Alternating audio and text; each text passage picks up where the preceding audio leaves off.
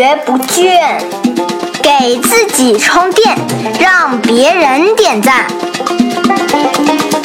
开始吧。大家好，我是老汪，这里是我们与喜马拉雅联合制作播出的快学不倦。今天呢，和大家来聊一聊工作里边和老外打交道的那点事儿啊。先说吃饭这点事儿，和老外吃饭一直对我来说是一个很头疼很头疼的事儿。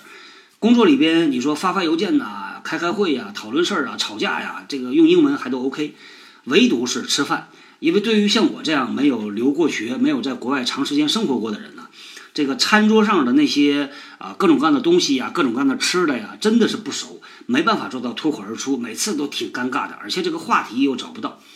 后来呢，我就专门为这个事儿去琢磨，我觉得任何事儿它都是有套路的，你只要把这套路找出来就能解决嘛，所以为这个事情我是专门下过苦功的，那也发现了一些套路。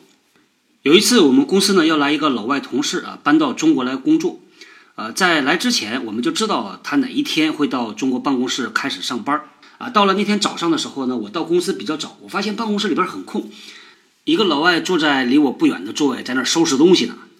我一猜呢就是这大哥，我看他那架势啊，就是安营扎寨啊，准备常住那个样子啊。往外正倒腾东西呢，他的 family 的照片儿，还有一堆的东西正往桌上摆呢。后来我就主动过去跟他打招呼寒暄啊，就互相认识了。之后呢就正常上班。到了中午的时候，这大哥主动的跑过来啊，约一起吃饭，我觉得那挺好的嘛。一起下楼，我就开始把我的这个套路用起来。那这是一个什么套路呢？啊，我总结下来有这么几个方面。第一个呢，就是你用场景化的方式和他聊。一般像这种老外刚到中国，只要是前三五天时间，你都可以和他聊一个话题，叫时差 jet lag。 我一般会问他，我说啊，这个 are you sleepy 啊，困不困呢、啊？犯不犯困呢、啊？他就会和你巴拉巴拉说一顿。像这句话我一般都会问他，我说 do you still feel the jet lag 啊，他们就会说什么 yes 啊 little bit tired 或者是什么啊 I'm okay， 反正不管他怎么说，这个话题就此就展开了。然后呢，我一个固定的套路，我会跟他扯别的，我会跟他把这个话题再延伸一下。我说，你知道吧，这个在这种长途的国际飞行里边呢，能否保持精力旺盛，这是 global leadership 的一部分。他们往往会说啊，还有这种事儿，所以这个话题就顺利的引导到了我熟悉的那个领域。接下来就开始巴拉巴拉，我就开始跟他讲一讲我的观察、我的体会。那这呢又能扯个十几分钟，这样我俩在路上的时间基本就用掉了。很快就到了这个楼下的饭店，我会跟他讲，我说这个饭店啊特别的 special， 非常的 unique， 实际上每家饭店都很不一样，都有自己的特点，只要你不带他去什么麦当劳啊 Burger King 啊，对吧，他总是有自己特点的嘛。但是不管怎么着，我就跟他讲，我说这很好，有特色啊。然后我俩就走到饭店里边，做个小桌，一对一的坐下来。坐下来第一件事就是把菜谱要过来塞给他，说来自己研究一下，选一选你喜欢吃的。我一般带他们去的餐厅呢，都是那种带照片的菜谱，这就能省很多事儿，否则的话你就变成一个人肉翻译器了啊！逐条逐条给他去解释这个菜是什么，那个名字是什么，要疯掉的。选完菜开始等着菜过来，我就会问他俩问题。第一个问题呢，就是你要不要刀叉？这事儿吧特别有意思啊，因为我问的大部分的老外，他们都说我会用筷子的。为啥呢？因为在很多欧美国家，中餐馆比当地的那种小苍蝇馆子，还有那种什么土耳其移民过来开的那种小馆子，它的价格要贵，而且格调装饰的也不错，所以很多当地人呢是把能够进中餐馆里吃饭当做一个挺时尚的事儿，他们把会用筷子是当做一个有身份有地位的表现的。所以我看到很多到中国来工作的这些人呢，基本上他都会用啊，他还特别愿意用，呵呵，挺有劲的啊。这个话题呢都是一环套着一环的，只要他说到筷子这个话题上，我马上有另外一个接着他的。我会跟他讲，我说你知不知道这个韩国、中国和日本都是亚洲国家，但是它的筷子是不一样的，你能看得出来。比如说韩国是那种空心的铁筷子啊，日本的筷子呢是那个筷子头特别特别的尖，特别的细啊，知道为什么吗？好，接下来开始讲故事啊，这又能撑个五六分钟。那第二个问题呢，就是会问他你吃不吃素啊，是不是 vegetarian？ 我最开始刚听到这个词的时候，当时给我笑死了，因为 vegetarian 这个发音特别像歪嘴的人，我当时一下就记住了。我就问他，我说你是不是个 vegetarian？ 他说啊是或不是，那我就知道到底要给他推荐什么菜了。对于这个饭前问他是不是素食者啊，我觉得尤为重要，因为我们在这个事上面吃过很多的亏。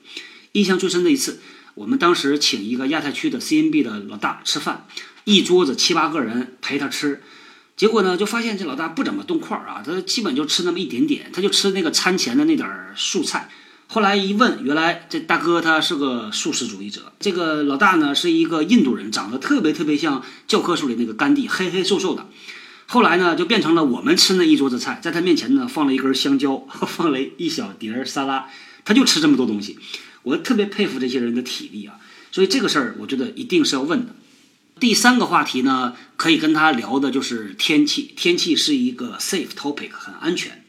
关于天气呢，我特别喜欢的是这么几个套路。第一个呢，我会问他这边上海的天气和你老家的天气差别大不大啊？哪个更冷，哪个更热？如果当天啊天气很好，我就会跟他讲，我说 you are lucky 啊啊，这是上海最好的季节啊，或者说啊 you are lucky， 因为已经下过好几天雨了。恰好你来啊，这个云开雾散，把好运气带给我们。那这些年呢，关于天气又多了一个大话题，就是这个雾霾。所以尤其是北方北京的朋友，可以和你的老外同事去聊这个黑子了，可以和他们一起来吐槽雾霾这件事儿了。这些话题基本上能够撑你半个小时了，从办公室里出来一直坐到餐厅里边，坐下来呢边吃边聊。再聊什么呢？就聊你们有共同点的话题。这个事儿必须得有来有往，要不然就聊不起来嘛。我一般会喜欢问他这么几块。第一个就是问问共同的熟人，因为往往你在工作里边会和他的团队或者是总部的某一位大哥有交道，所以我会问他啊 Peter 怎么样啊，最近那个项目怎么样啊。这时候他有话讲，所以他就会跟你巴拉巴拉讲一堆。那还有呢，我一般会注意啊，就是我们吃饭的时候，他会把手机放到桌上，我也把手机放到桌上，我会看他的手机型号，它是不是一个特别新的 iPhone 啊，或者是一个新的手机，我就会问他，我说，哎，你是不是一个 Apple fans 啊？他说是啊，或者不是，这又展开一个话题。现在呢，还有好多老外跑过来啊，都带着那种手环啊，也可以和他聊聊手环，这同样是一个他可以有的聊的话题。其实呢，老外他到一个陌生的环境，他也很紧张，他也很新鲜，他也是主动的会和你找话题的。所以像我们讲的这些话题，基本上也就够了。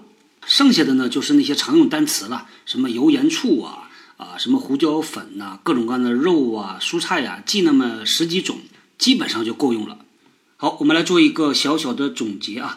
和老外同事吃饭啊，可以聊这么两个大的方面的话题。第一个叫场景化话题啊，比如说倒时差的话题，天气的话题，还有这个餐厅特点，还有你们这个城市的特点。那第二个呢，就是你们的共同点，比如说共同熟悉的熟人啊，共同熟悉的项目啊，共同熟悉的手机，共同熟悉的爱好，像运动啊、手环啊等等。那这些话题呢，基本上撑一顿饭，问题不是很大。剩下的呢，就是熟悉一些那些常用的词汇，有了常用词汇打底，再加上一些好的话题，基本上是可以做到谈笑风生的。我相信呢，尤其是在国外有留学经历的朋友啊，可能这个套路会更娴熟，会更多。所以我们也发起一个七天的临时群，我们来聊一聊和老外同事打交道的这些小技巧。感兴趣的朋友呢，可以在我们的人纳微信公众号里边回复助手两个字加直小志同学为好友，他会把你拉到我们的这个临时群里边。我们每个礼拜五呢有一个实时的直播群嗨活动，就是每一个七天临时群呢都会搞一次群嗨，大家在这个在线的直播室里边，通过文字、图片、语音，围绕着一个话题大家群聊。同时礼拜天晚上我们会做直见共济会的在线分享会，明天是礼拜天啊，晚上呢我们的在线分享会会邀请一位工作在中央电视台的师兄来给大家分享分享。那么在下个礼拜的晚上八点钟，我们会邀请一位做 H R 的同学来给大家啊聊一聊做 H R 的工作体会。呃，想参与的方法呢，大家可以在微信公众号里边回复活动，或者是加我们的两位小助手直小志和直小娜为好友，可以在他们的朋友圈呢看到最新的消息。好，那咱们今天就聊到这儿，我们后天接着聊。新技能大家 get 到了吗？我是小汪，搜索关键字人呐，找到老汪的新浪微博和微信公众号，看更多的内容。